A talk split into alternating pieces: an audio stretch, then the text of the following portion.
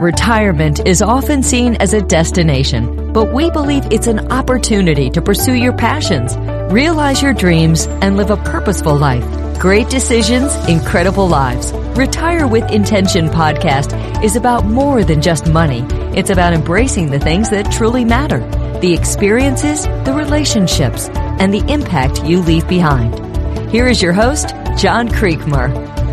Hey, everybody, John here. Again, thank you so much for uh, zooming in for us here at Great Decisions, Incredible Lives. And every single week, man, I love meeting people and uh, just introducing everybody to different friends of us and friends of our firm and people I've learned, met over the years, and people I've met recently. They've got some incredible information and backgrounds to help you make great decisions just to live that incredible life you always envisioned. And it's one of those things, you know, today we're talking to Steph, and Steph, I've over the last 30 years, I have just come to realize that there's some incredible people that we get to meet and work with every day. And just to hear their stories and to come alongside in some little ways to give them a little more knowledge, a little bit more, maybe a tip here, a trick there, or even a strategy uh, to walk through things better. And so that's why I really wanted to have you on the show today. And so, Stephanie, guys, uh, let me give a brief introduction of her. I'll have her kind of fill in the holes that I miss.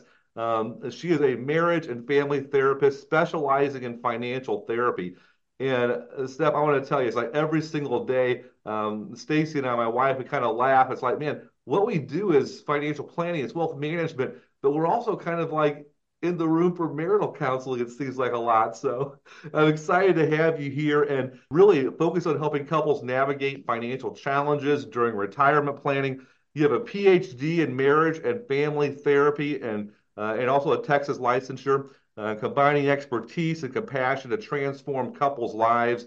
I also serve as an associate professor at Our Lady of the Lakes University, uh, contributing to education and research in your field. Um, you're on an incredible mission to help foster financial harmony and emotional well being in couples. And Steph, I am so excited to have you here today.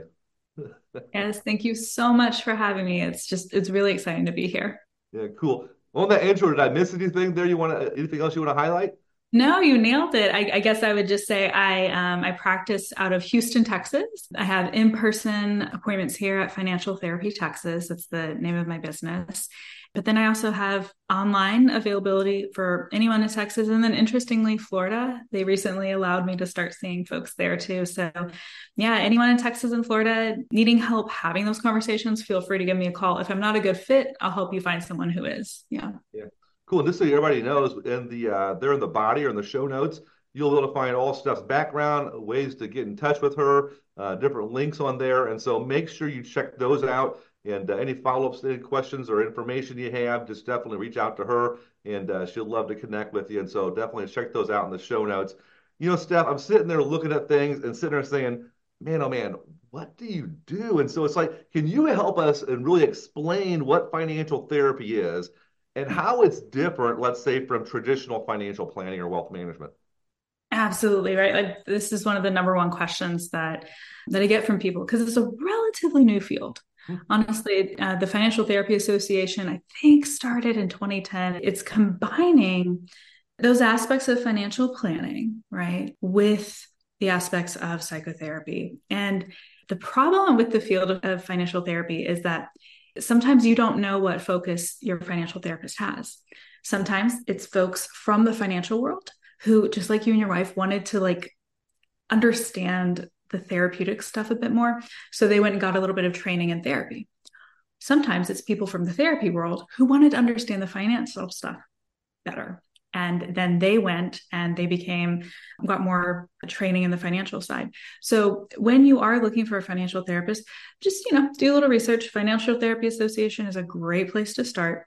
But if you're wanting more financial planning and you want someone who understands the psychology of it go with a financial planning person who has financial therapy training.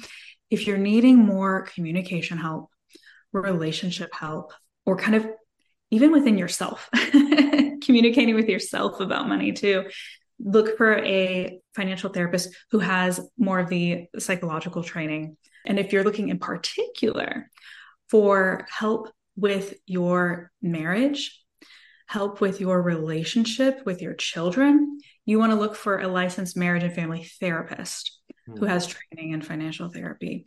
Because licensed and marriage family therapy it's the only field in the entire United States that has requirements in the training to have relational hours.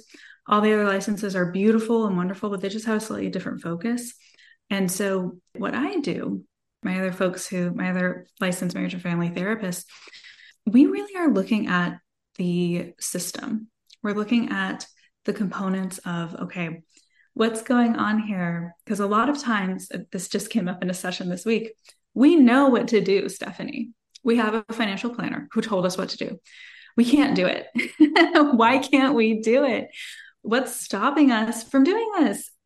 And a lot of times it's that they haven't had those conversations that they need to have. And that's what I help them do.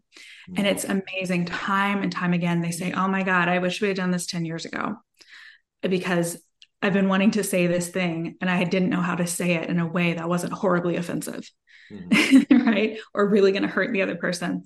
And so we can come in and have those conversations. And it's beautiful to see we have these financial conversations and then the cascading effects that it has on the rest of the relationship.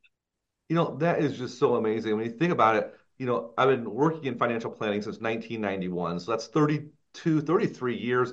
I mean, I just I just aged myself, I guess, a little bit there. But and so, but what's amazing is that period of time working with over 3,000 families, you know, Steph, I have seen so many people that, man, they get phenomenal financial advice. And yet it, there is some level of a wall that they cannot move past. They can't come to agreement as far as, as you know, if they're married or if they're in a, a committed relationship um, or if they have extended family involved in decision making, they can't get to those decisions to actually execute. And so they're not really following through as far as on things they need to do to improve their situation. And so it's just phenomenal. And so when you think about that, Steph and you're kind of walking through that, you probably see it all the time, right? And so I guess a question would be, you know, we have we're seeing these different generations. We have baby boom generation, we have Gen X, we have Gen Y. Is there a difference in how you walk through a conversation with people based upon those generations, or do you see a lot of the similar principles that can be applied universally? Fantastic question. I love that you brought in the generational piece. It's interesting the level of um, missed communication. I won't say miscommunication, I'll say missed communication, opportunities to connect they didn't take full advantage of. That's very similar. People have similar money hangups across the generations, right? But I will say that it's interesting with my millennials, you know, um, Gen Zers, Gen Xers, they have kind of a little bit more hopefulness sometimes of how to get out of the mess mm-hmm. right I'm, I'm talking folks who you know maybe have built up quite a bit of credit card debt like i've had some folks come to me with six figures of credit card debt like that high Wow. And that can be, um, if the younger you are, the more hopeful you are about getting out of that. My folks who come to me and they're at retirement age, they tend to kind of be approaching it. We have to do some work to get out of that hopelessness. I find that more that there's kind of this, you know, well, what can we change? You know, there's no time to change. And so we have to do some work around you can change two things. You can change the situation financially, or you can change your mindset. And so with my with my like younger generation folks, we're working on both. Mm-hmm. With my folks who are already at retirement age, we're working more on mindset. We're working more, okay, what are the facts we've got here? And how can we shift y'all's way of looking at this that's going to still align with your values and virtues? How are we going to see, okay, maybe you're not going to hit these financial hopes and dreams that you had. How can we mourn that? And then how can we also look at what we still have? How can we see, okay, yeah, we're missing that, but what do we have to work with? What did you accomplish? What can you still? Hmm. Right. And so it's it's this piece of I always like saying life is not just about living well, it's about dying well. That your last thoughts as you leave this plane of existence hopefully aren't, man, I really regret that. hopefully it's god that was fun wow. right and so we get we get very philosophical very quickly about you know how to live the rest of your life aligned with the values that you hold most dear And so that would be, I think, the biggest difference is that uh, where we're working, uh, depending upon generational um, standing. Yeah. Hmm. That's so interesting. So when you kind of walked in those conversations and you're starting to see maybe the younger they are, they've not had, uh, I'll say, the things of life that kind of dash hope, right? And so we still have a lot of hope. And so whenever we're looking at that, sometimes the hope is unrealistic. And so, how do you go in then to say, okay, um, let's put some practical parameters? Is there a pragmatic way to walk through that? Are there certain steps you like to see folks walking through? Yeah, for sure. So, where I see that, it's almost like it's bringing up for me. Generally, folks tend to be in two camps. Money is safety and we need to guard it, and it's like very precious. Or YOLO, you only live once. Money is to be spent and and enjoyed, and you don't know about tomorrow. Right. And they always marry each other. Uh-huh. They, and I think there's something like really wise in that because they need to marry each other. You need this person who's clinging too much to money to marry the person who can't hold on to it because they mm-hmm. help each other, right? Those strengths help each other. But I think that you know, with that YOLO mentality, right? With that person who's just spending, spending, spending, I think that sometimes there can be this that over hopefulness, I think is at the root of it. Is we'll be fine. We'll always make more money. We're okay. And so some of the pragmatic stuff is looking at the data together. And that's something I love about the financial therapy. Um, you know, we compared financial therapy to financial counseling before, but one of the great comparisons too is it's different from traditional marriage therapy. Traditional marriage therapy, we're looking at the relationship, we're looking at the communication, we're looking at all these pieces, and we're maybe not doing the pragmatic steps. Now, I I don't do any investment advising. I refer to friends like you for that piece because that's not I'm not a CPA, I'm not I'm not in that world or a CFA either, you know, kind of I leave that to those folks who do that really well. But I do talk about um, where people have the most control. And where people tend to have the most control to move their budget is in discretionary spending, that fun money, right? Mm-hmm, mm-hmm. And so my folks who are overly hopeful are kind of in YOLO world, they need a number. They need a fun money budget. Mm-hmm. And also the person who is a little financially anxious and is clinging to money also needs fun money because they never spend a dime because they think it's not safe. And so, what I do with all my couples is, and the answer thus far has been we don't have one. I always ask, do y'all have a budgeted like fun money each month that you each get to spend? And the answer thus far has 100% of the time been no, we don't. Hmm. Maybe someday I'll meet some folks who do. But having that designated money that is yours to spend. And the person who's terrified to spend money feels safe doing so because it's accounted for. And the person who is a little too hopeful, a little too yeah, kind of overspendy, they also can spend safely because they say, okay, I know my limit, right? It's this beautiful um, where they, the boundary, right? They have boundaried spending, but not where they're asphyxiated. It should feel limiting, but not suffocating. Hmm. How do things change then as we're going from you know, let's say a foundational uh, financial planning individual you're working with. And so maybe a little bit on the younger age, under age 40, let's just say that way, into maybe those in the baby boom generation or even the generation right after that. Uh, let's say those that are 55 to like, let's say 65 or 70.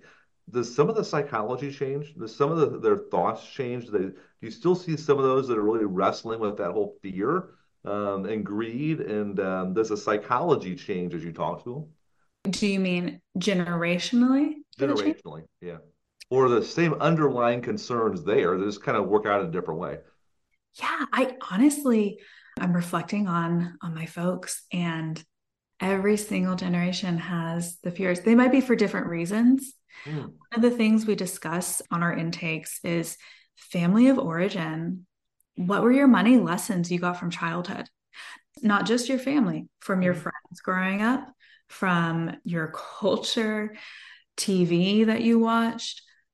It all informed our ideas of what we think we're supposed to do with our money, mm-hmm. who we think is supposed to manage the money in a relationship, gender roles, all that stuff. The information feeding those money um, ideas changes generation to generation. Um, you know, because the TV that a baby boomer watched is different than the TV that uh, you know a Gen Zer watched or a millennial. And now you have even younger folks. I don't get too many people in their 30s, but I but I do sometimes, or sorry, in their 20s. They just sometimes they're informed by TikTok, right? They're informed by other different social media, and so the way that informs you changes. But I would say probably it it really does categorize into does money scare you and it can scare you in different ways? Or do you kind of not think about it? That scarcity mindset versus um, abundance mindset. I actually don't like either of those mindsets. I like an ambivalence mindset that mm-hmm. mixes both of those because both those mindsets have very have some very good parts to them. Mm. I think abundance mindset can be dangerous. And I think that scarcity mindset is also dangerous. And I think we need to combine the two. Wow, together. Yeah, I love that. And you see that a lot of people. Mm-hmm. Um, a lot of times they kind of in their mind, they kind of presuppose or gravitate or force themselves to gravitate one way or the other. And the reality is you have balance in that. Otherwise, it'll put you in a bad spot. And, you know, so oftentimes where we're at in life at this moment is really a sum composition of all of our previous experiences. And so by asking those questions that really delve into uh, their views of money and, and what are some early experiences in that, that actually gives you a great idea as far as why we're thinking the way that we're thinking. Now, what's kind of interesting is that as we've kind of seen, um, one of the things that we're having a lot of people, a lot of our clients really ask us to come alongside is really kind of working on that multi generation, working together with generations to say, okay, how do we take uh, the philosophy of one generation as it related to money, and how do we take uh, the things that are important to let's say a mom and a dad, now that they have adult children and grandchildren, how do we transition that down to next generations? And so we're actually working on, we've, we've accomplished about two of these, uh, where we have family summits. Uh, go away for a weekend with the family and uh, myself and Stacy are involved in that. We're bringing Drew along also, but where we actually sit down and start to walk them through um, not just the financial, but also some of the background things. And so, one of the questions our dear friend Brian Guru had asked, which he was on a previous episode, phenomenal consulting background, um, top exec at a large Fortune 50 firm, and a dear friend of our firm that we actually walked through with his family. We're getting ready to reinitiate that again now that his wife has passed away. And uh, it's been a phenomenal process to walk through. But he asked me this last week while we were having some coffee. He said, John, how, when you're walking through things, and we have different people of different backgrounds, and then we have you know, we have in-laws that are coming into the mix with our kids are getting married or having a significant partner, and then all of a sudden they have different backgrounds. Well, how does one really design this exact relationship with money that they desire? Is there a process to actually design it? We know we all have, we're some composition of our past experiences where we're at at this point. But we're saying that we want to actually design a mindset toward money. Are there steps to walk through and do that? Steph, what have you seen on that? Is there a process to walk through that? Absolutely. And I love that you're doing that work. I've got quite a few clients who, uh, you know, one partner comes from generational wealth, mm-hmm. and then the other partner does not. And there's a lot of power dynamics there that come mm-hmm. into play. Mm-hmm. There can be suspicion of motive of the part there's um, of the partner who's coming into the relationship who doesn't have as much money are you with me for my money or do you actually love me there can be suspicion on part of the family and this weird dynamic there's so much there it's so rich and i'm so glad you're having those conversations um, with families because it just creates transparency, mm-hmm. right? Safety and transparency so they can have these discussions. But but back to your question about what's the process for designing a relationship with money that you want and something where you can be very intentional about it. It has to come first and foremost from an investigation of okay, what rules did I get about money from childhood, from current experience? from I'm a millennial. I have tons of like you know financial traumas happen to millennials generationally, right? So like how do we take all those money lessons and then have your partner list them, have your children list them. It must be so beautiful, right? I have a two year old and an eight year old. um, the eight-year-old already is getting money lessons from me. I can tell mm-hmm. she, you know, this. So it's so cool to see my eight-year-old and her development of her money ideas. So I can imagine that seeing your adult children talk about what their money lessons were mm. might be very uh, challenging. Sure. It might be really beautiful. So getting to where you guys can talk about what lessons y'all got and then saying which ones do I want to keep and which ones need to go in the garbage right which ones were healthy and good that i align with and which ones are just weird and don't fit anymore mm-hmm. maybe they did fit at once but they don't fit anymore and then what are the money values that i would like to have that i don't quite have yet what are some things that i would like to change about my relationship with money you know one of the biggest ones i hear is i want to understand it more i don't it freaks me out. I, I don't know how to do it. I, I want to understand, or I don't want to understand it at all. I just want to be told a number and that's it. And that's all I want. And that piece can be really helpful, just defining what values do I have around money that I want to keep? Which ones do I want to get rid of? And which ones do I want to gain? And then having a, a plan for how to do each of those, how to maintain the ones you have that you like, how to get rid of the ones that you don't like, and then how to reach the ones that you aspire towards. Hmm.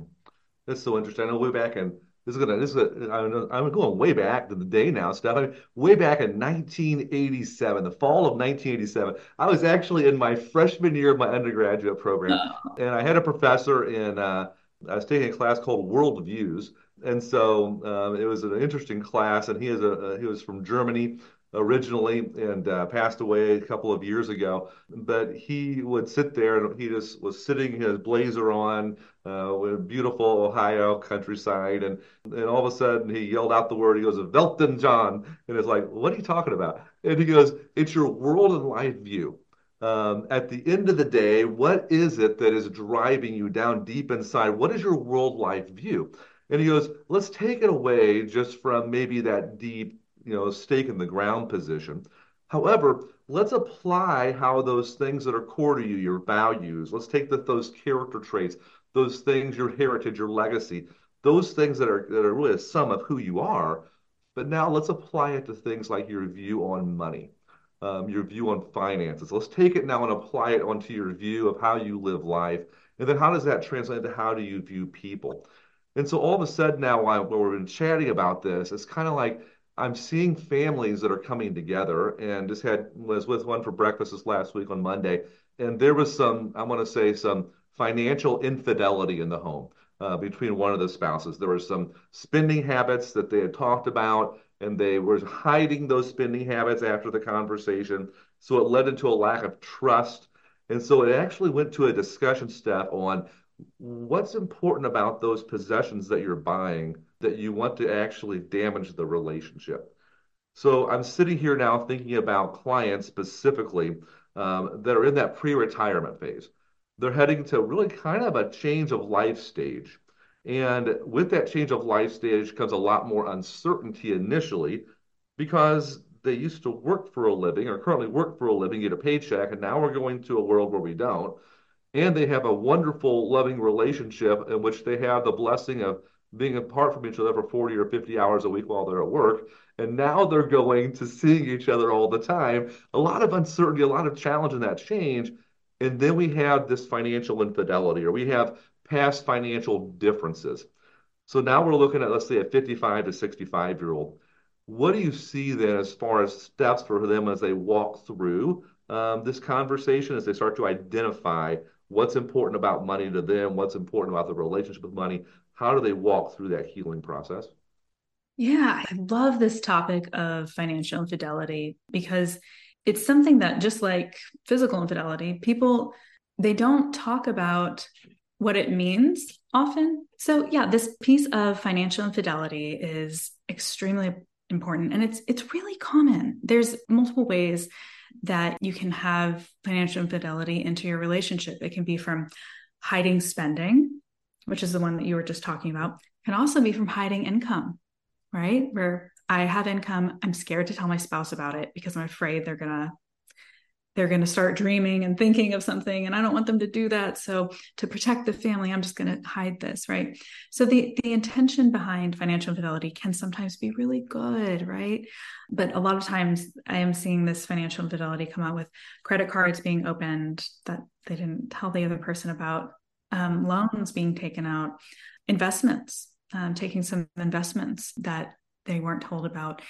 And so how to kind of rebuild trust after that is transparency. Just like physical infidelity, right? There's this time and period of transparency afterwards. And setting up a loving accountability.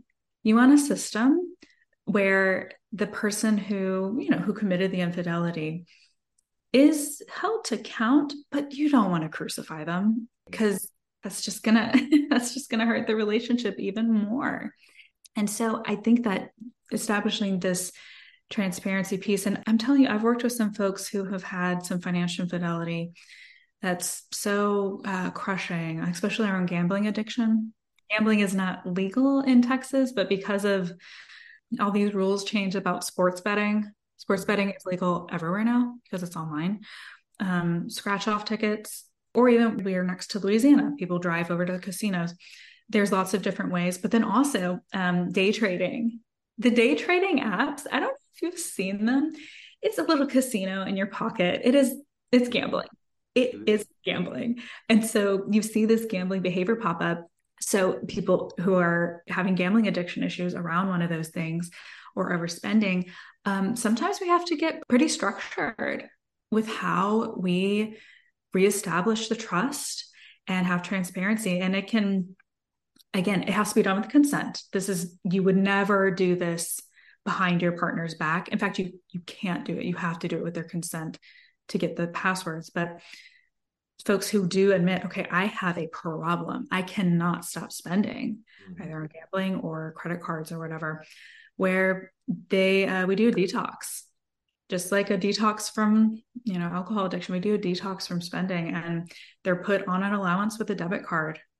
And all the other accounts the passwords are changed. The partner who does not have the spending or gambling problem changes the passwords. They freeze their credit so they can't take out credit and they change those passwords as well to where they can't take out a line of credit and they're put on the allowance.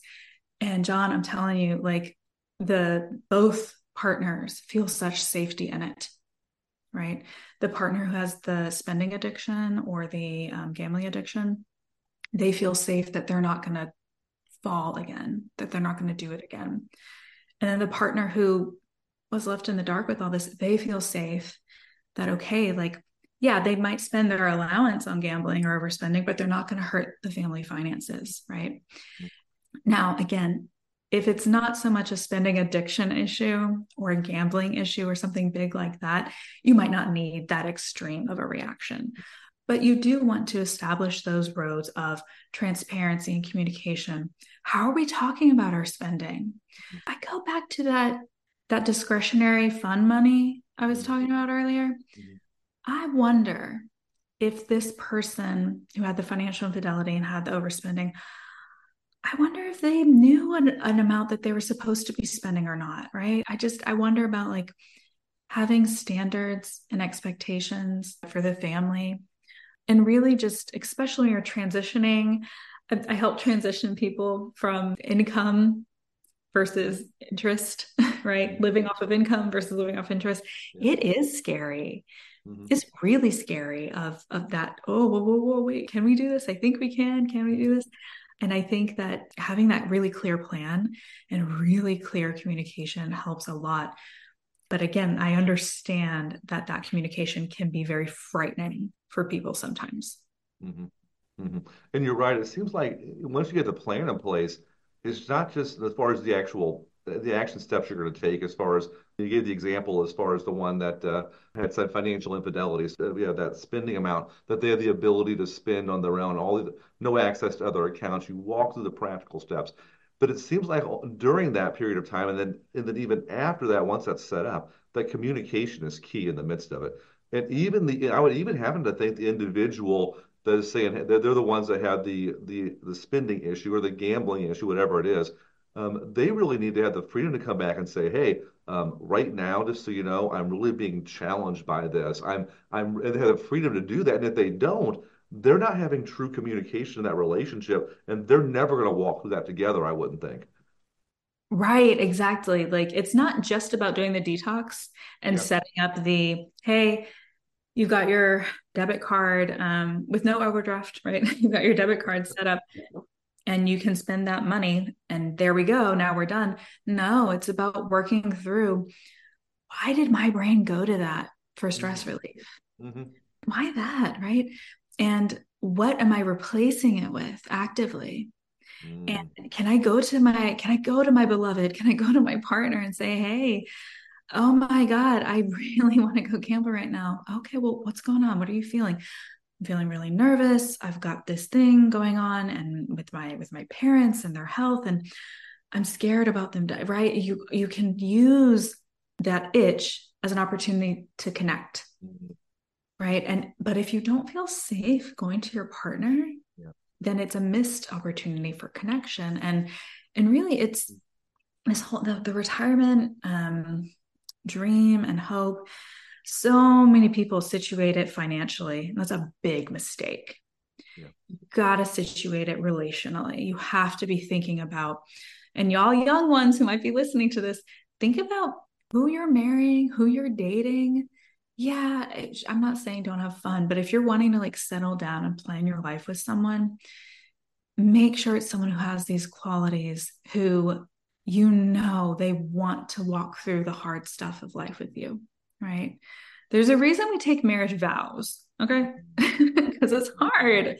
If it were easy, we wouldn't have to take marriage vows. we wouldn't have to promise anything, you know, because we would just want to stay in it. No, it's really hard. It's really hard to walk through life with somebody. And so, neglecting your communication, neglecting your connection to the other person is just as bad as neglecting your stock portfolio.